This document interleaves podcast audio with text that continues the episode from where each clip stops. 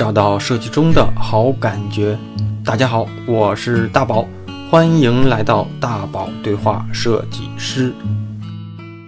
大家好，我是你们的老朋友大宝。那个过去的几篇文章里啊，其实我聊过关于自由职业，关于如何成为自由设计师这类的话题，也上一期的电台里面也聊过，就是自由职业，这个时代可能就要到来了。这一期电台呢，我邀请了一个设计路上的老司机，是我的一个前设计同事，然后也是一个设计前辈，从国外留学，然后再在国内工作，到设计主管，再到自由设计师，再到最后。开始创立了一个独立的这种设计工作室，去年也比较牛逼的拿下了一些国际上的这种设计奖项，然后我相信啊，这次的电台肯定能给一些有这种自由职业、自由设计师理想的小伙伴带来一些有价值的干货。今天呢，就是在一个不算繁忙的早上哈，这个回音没做好哈，然后在他那个工作室楼下的咖啡馆里，咱们聊这期电台。现在人还不多，不知道一会儿就是会不会来的人越来越多，环境噪音有点嘈杂，但是大家主要是还听内容哈。行，先让那个七哥做一个自我介绍吧。大家好啊，正常讲啊。一会儿就变成聊天了。对，大家好，我是王琦，算是一个一直有设计热情的一个设计师吧。或者我更愿意说是一个设计爱好者，因为职业人和爱好这两个方向付出的内容是不一样的。我是很小就自己选择了这个艺术这个专业，小时候自己去少年宫报的名，然后就一直坚持下来了，并且现在也特别庆幸的是一直在做和艺术相关的这个工作，这个路上还是在路上的状态哈。对，一直在路上，还是年轻的司机，对，年轻的老司机哈。那个就是我得聊一下我是跟齐哥怎么认识的。应该是在5-6年前创新工厂的那会儿，咱们第一个创新工厂的那个是创业团队叫点心团队，然后齐哥是。我这里叫齐哥，是因为齐哥比我年长几岁，然后这个就这么称呼哈。然后那个我记得那会儿也是我从互联网从广告公司转型回来的时候，也是同事帮忙推荐了这个创新工厂的这个岗位，就面试我的就是现在的这个坐在我旁边的齐哥。然后聊着发现我们俩都是辽宁人，聊着发现哎呀算是老乡，就这样的。然后一直虽然就是工作最后也是各奔东西了，那个各有各自己的路数吧，但是定期也会碰个头，也会聊一聊。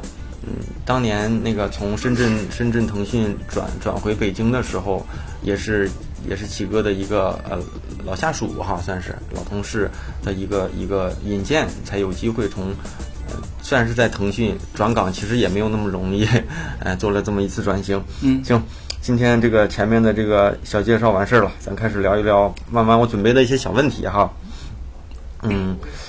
现在齐哥是在经营自己的一个设计工作室。对啊，这个工作室可以介绍你们这个工作室，就是现在叫什么名字啊？然后有一些，反正一会儿我准备了一些问题，你把你觉得可以聊出来的问题都聊一聊呗。就是我是从2014年2月份正式注册了这个设计工作室，然后叫做01 Interface Design Studio。这个名称是我当时在大学就注册了，现在说来可能也有个7-8年的时间了。对，就一直也是比较喜欢和传统和技术相结合的这种方式，所以说就当时选择了01 Interface 这样一个名字。中文名呢？中文名没有对应的，中文名翻译过来就是01设计工作室。01设计工作室啊。就叫01，对，01的意思呢，就是也是考虑了是，其实01这个词，是从这个易经给我的一些启发，因为大家可能都知道，这个计算机的发明人，这个二进制，他是从这个易经里面得到了一些灵感，然后才有了现在的计算机语言。然后01呢也是就是在自然环境里它就代表了阴和阳啊，就是它是两种相辅相成的关系。所以说就是我们在做 logo 的时候就把零和一互相阴阳相嵌，然后零里面有一，一里面有零，这样一个概念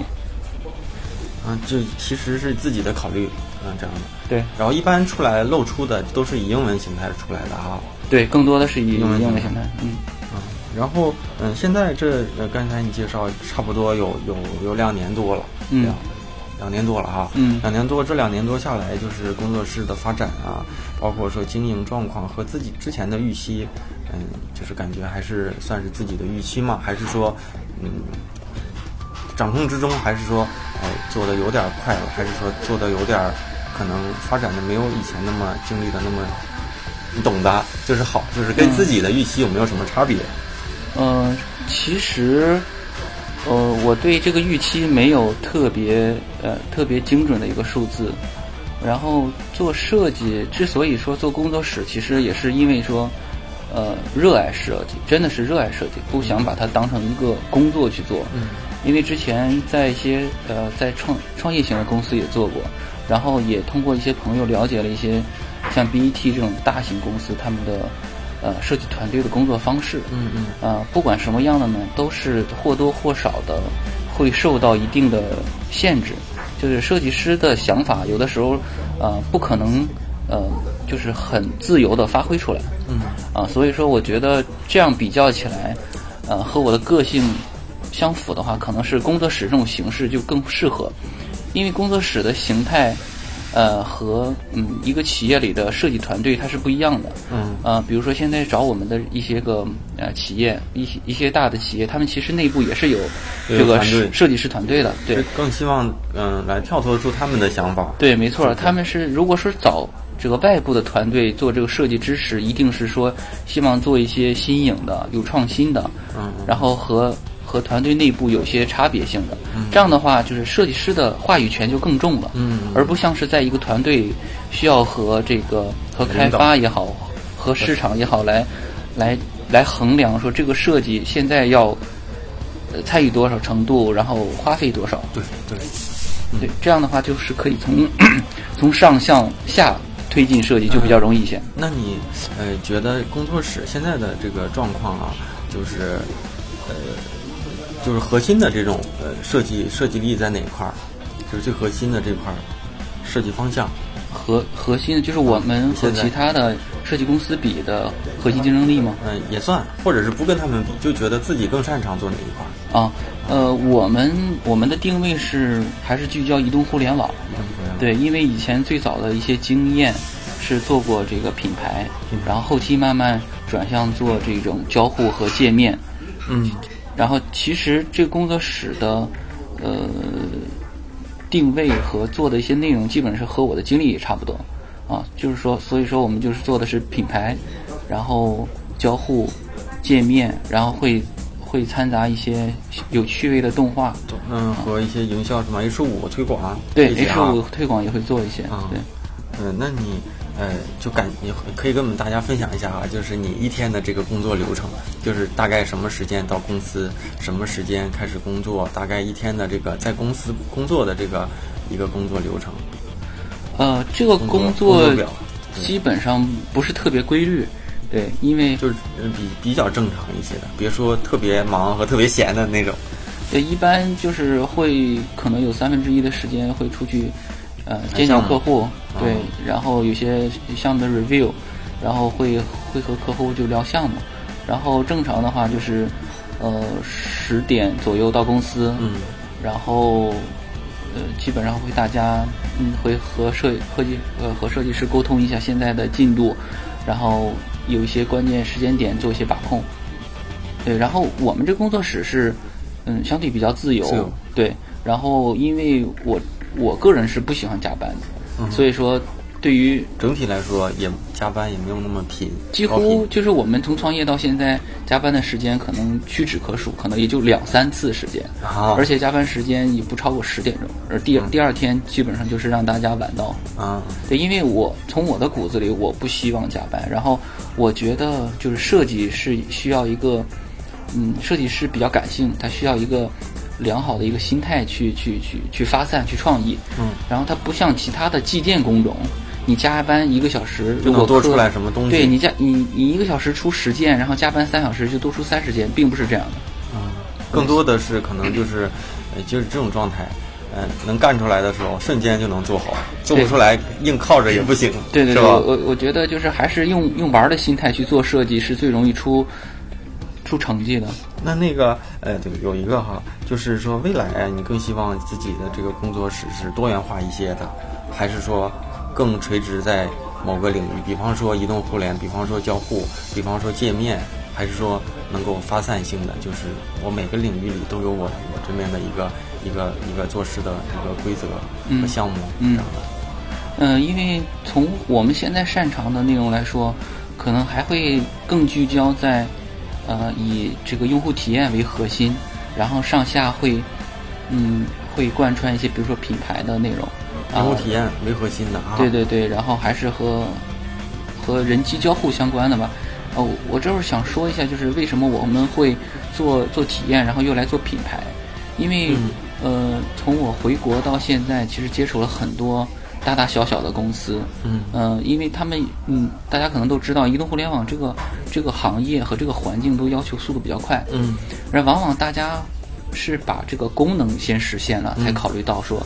好不好看啊，什么颜色呀，甚至那个所谓的 APP 的 icon 是在上线之前才抓着设计师用过2天时间完成一个东西，就是这个后期会发现很多问题，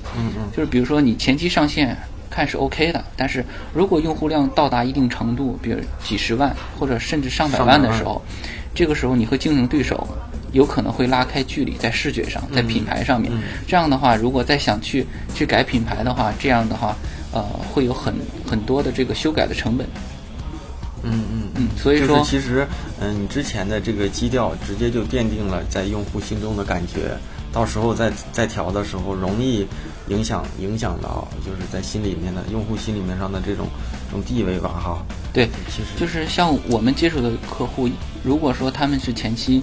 没有品牌的，我们都会建议或者是和他们一起来梳理这个品牌的概念，因为有的时候在梳理品牌的时候，这个甲方可能会慢慢的会更清晰他们的一些诉求，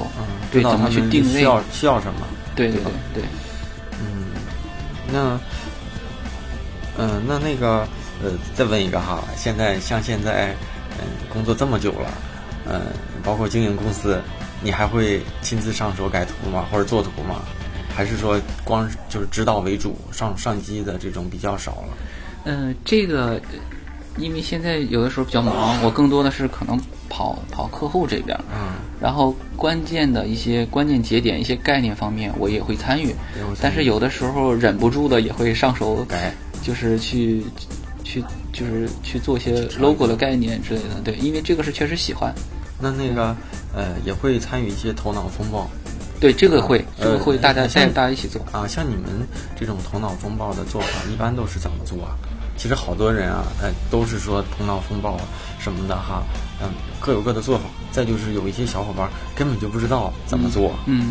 怎么能启发出来，或者是怎么能通过团队的集体思考能迸发出一些小想法。这有没有说你们自己一个比较独特的方法？头脑风暴的方法，我们一般都是团队里面讨论，然后因为我们团队算是比较多元，做什么背景的设计师都有，然后有做平面出身的，有做印刷出身的，啊，有计算机专业的，后来转做这个 UI 和交互的，然后有做动画的，甚至也有做这个这个叫什么来着？叫环艺的啊。对，所以说就是大家的经验都是有自己擅长的个领域，所以说我们一般都是会拿一个方案出来，然后比如说投在电视上，然后大家一起讨论，根据自己的一些经验去谈一些可以发散的点，最后我们再按照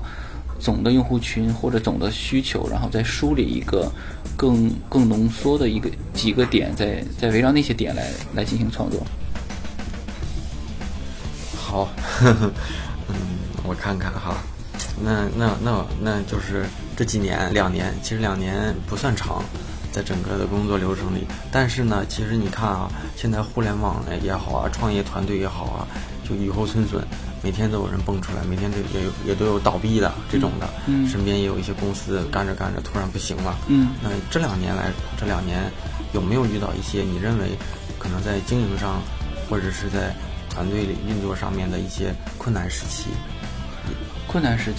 自己可能有些时候团队的人不知道，但自己也有这种压力，就有没有遇到过？其实，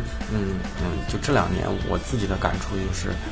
我们总在研究别人是怎么成功的，很少去研究别人是怎么失败的。马云我记得说了一句话，其实成功的那几个方案无非就是努力抓住时机怎么样，但失败。就是意思说，你把失败都避免了，成功是肯定能做到的嘛。就是你有没有说遇到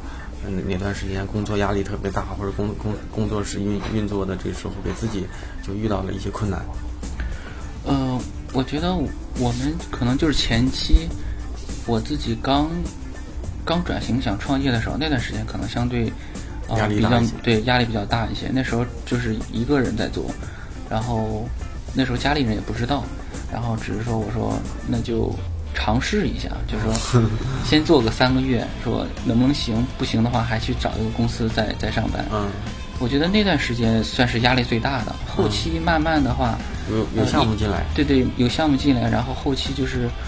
朋友互相介绍，基本上业务是始终是有的。现在也是，对，相对来说稳定了，对。然后再一个的话，就是今年整体大环境相对。没有以前那么好，对。但是我这个也和一个朋友聊过，他说，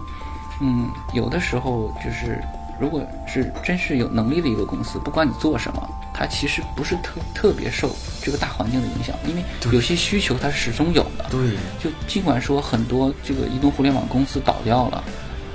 我觉得肯定它是对这种交互啊、界面啊、品牌的需求，它是一定还是有的，只是说如果你有足够的能力，还是能吸引到。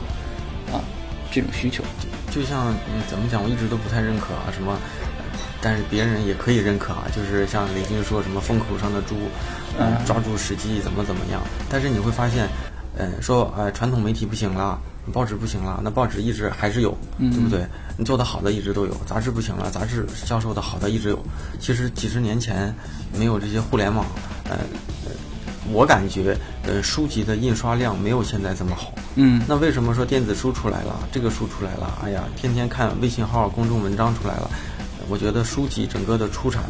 整个的印刷，其实在国内是一直在增加的。其实还是你把核心的竞争力做好，本质上就像你说的哈，也不会受这种环境的影响。受环境影响的都是，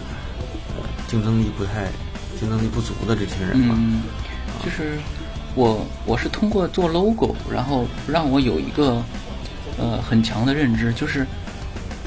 总会有一个好的想法在那儿，只不过是你没想到。就如果就像做 logo 一样，我觉得大宝肯定知道啊。我昨天哈，我就稍微打断一下啊，我昨天不是昨天，星期一发了一篇文章嘛，就是写。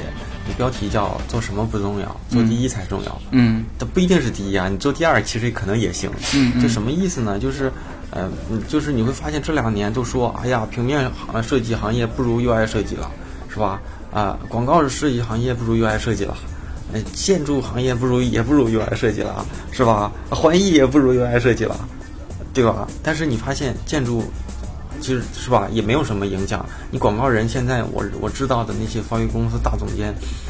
每个月薪也有个6-7万，我知道啊。那种牛逼的高级总监，甚至再高一些啊，像上海那边，然后那些美术指导，其实大概的这种薪资，跟互联网上的差距不大。大的就是你一直都在做底层的那种设计师。互联网底层的设计师和广告公司底层的设计师，可能互联网的在刚开始略高一点，你可能随便培训班培训几个月出来哈，你找个工资7、8千有可能哈，甚至前2年都1万多，现在可能稍微少一点，但是你的这种风险概率比较大，就是你说没就没。那广告行业其实你在这个圈子里混，总归能混到一个相对来说比较好的平台上，但是你在互联网公司有时候想想还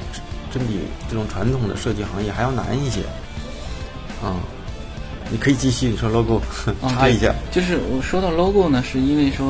为做一个 logo 的过程，可能大宝也是深有体会，就是他总是会前期有很多想法，慢慢的就是去在探索找方案的时候，他肯定会有一个特别平静的时期，一定会有一个平静的时期，就没有想法了。但是如果你能熬得过，就是你坚持去想，去沉淀，就过一段时间一定会有一个让你觉得哎就是它的一个概念。所以说有些东西它只是在那儿，但是看大家能不能坚持到那个。对，有的时候做到一个真就想做 logo， 做到一个好的 logo， 觉得就是它了。对啊，甚至说觉得就没法改了，对不对？就是这样了，就感觉动一下都是对它有影响的，多一分多少一分少。其实我觉得有很多小伙伴哈，肯定是有这些小伙伴，他也希望未来自己也成为一个自由设计师。其实自由设计师混出来的看着都很光鲜，但是经历的这些可能困苦别人也没看得到。然后有没有什么建议，就是给这些小伙伴说，就是如果要是想成为这样的人，有哪些必备的条件呀，甚至说一些素质，甚至说一些准备工作。我之前也聊过，但是我觉得每个人的考虑不一样。如果要是有什么建议，也可以分享一下。就是想做自由设计师是吗？我觉得自由设计师，如果想做自由设计师的，我觉得前提肯定是真的是热爱这个行业，就是不是仅仅把它作为一个工作，就是生活的一个就是挣钱的工作。对。如果说自由设计师的话，我觉得自由设计师首先就基本功要特别特别的扎实，然后沟通能力特别重要。沟通，对，我觉得这个是一个好的设计师应该具备的基本素质。对，那你会感觉你先继续。因为就是你是需要把你的想法传递给甲方、客户。同样的，你还需要一些沟通方式和技巧，去获取、知道、说了解用户真的需要什么。因为用户他的表述有的时候可能不能直接转换成设计师需要的关键词。所以说你要在问的时候或者在接收的时候都要有一定的方式和方法。然后双方，那你要是这是我觉得是本身的这种专业利益。对吧？但是如何能够接到合适的项目，或者是做自我的这种推广，让人觉得你靠谱？我觉得这个是个挺大的问题。就是像我们，其实我不是特别擅长推广。我们这工作室几乎没花过钱去推广，基本上也都是朋友互相介绍的。推广这块也是我需要接下来要研究的一个课题。我觉得更多的是先把活做好吧。就是我们的成长规律是这样的，就是首先是做一些品牌，然后这些品牌如果成功了之后，就可以，这就是我们的一个很好的案例。这样的话，我们是从初级到做中级，甚至做比较大型的，像百度啊、TCL 啊、乐视啊，这些都是因为一点点积累过来的。如果你做一个或者2个成功的大一点的案例，你再用这个案例去找客户的话，就非常容易。那会不会因为在项目上的一些报价上做妥协？比方说这个客户比较强势，但是这个机会比较好，但就是给的这个价格可能没有那么预期，但是也愿意去稍微做一些妥协。还是说我为了保证质量，这些钱肯定比较值，就是哪怕说你给不了我们就不错，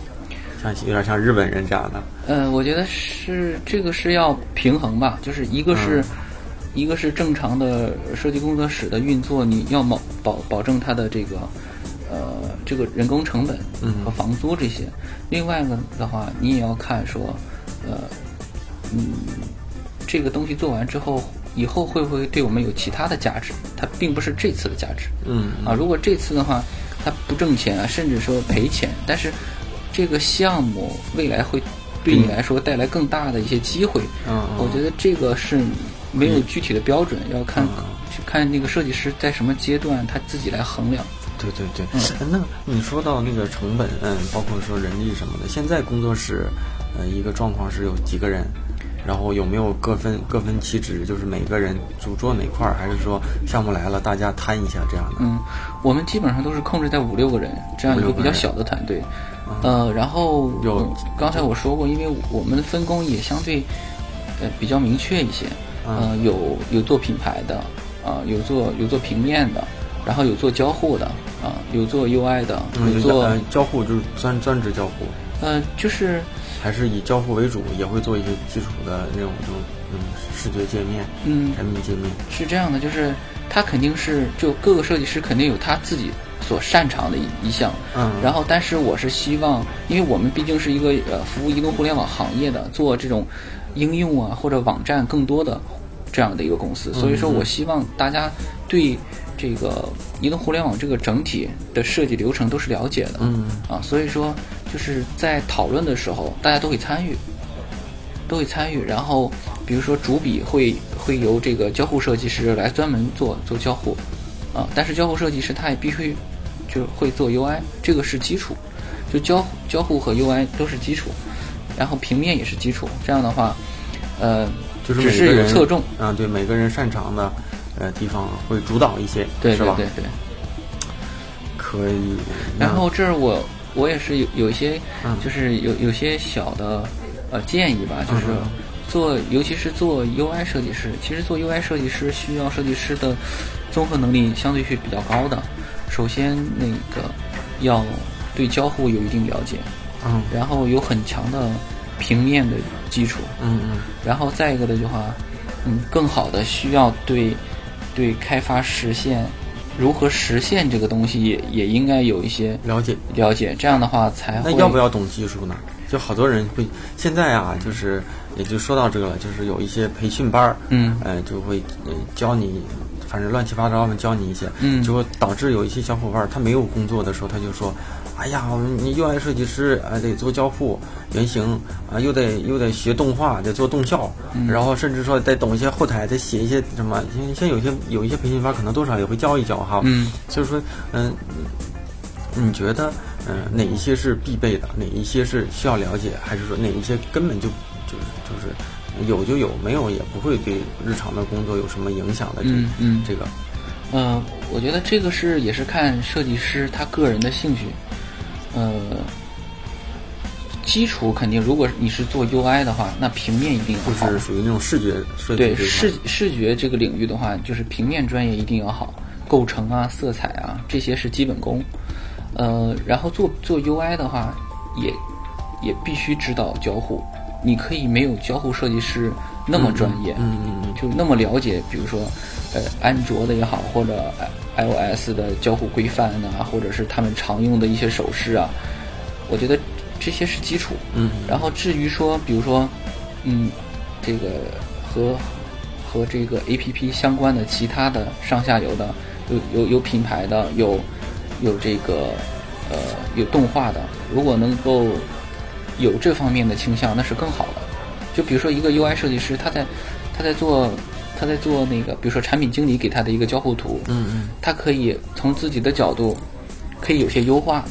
就是体现在这个 UI 上面。同样的，如果是他是又懂这个动画的话，他可以说在做 UI 的时候就把动画的一些转场都考虑在里边。这个就是一个比较完整的一个设计。就是还是其实跟工作的这种合作关系一样，有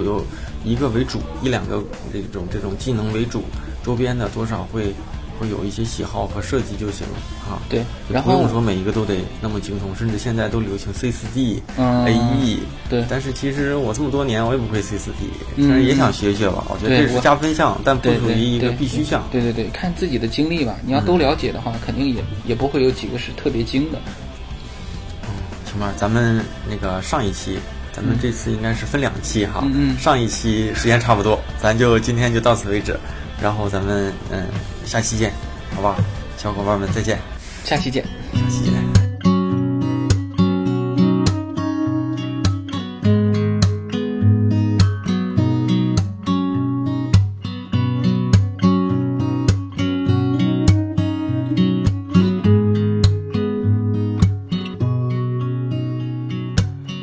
夏天你背着一把破吉他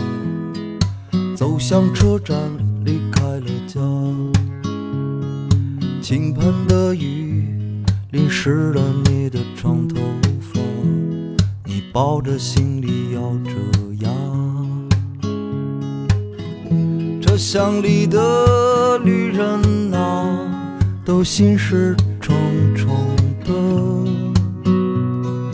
不敢抬头看窗外的景色，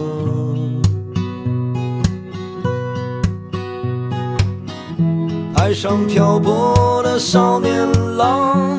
你只有一把破吉他，你怎么舍得站台上送别你的姑娘？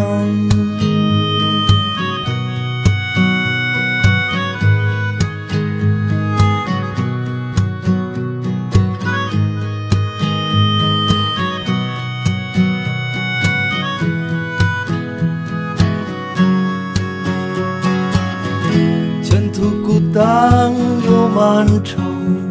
你只有一把破吉他，你说你的脸庞是雨水淋湿的，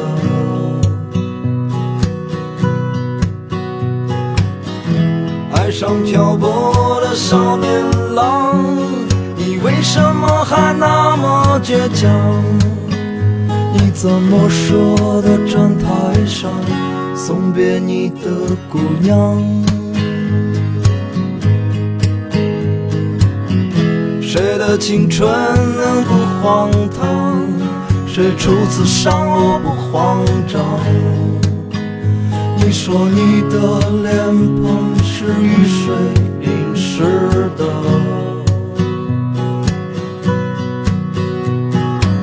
的，爱上漂泊的少年郎，你只有一把破吉他，你只有握紧拳头，用力把歌唱。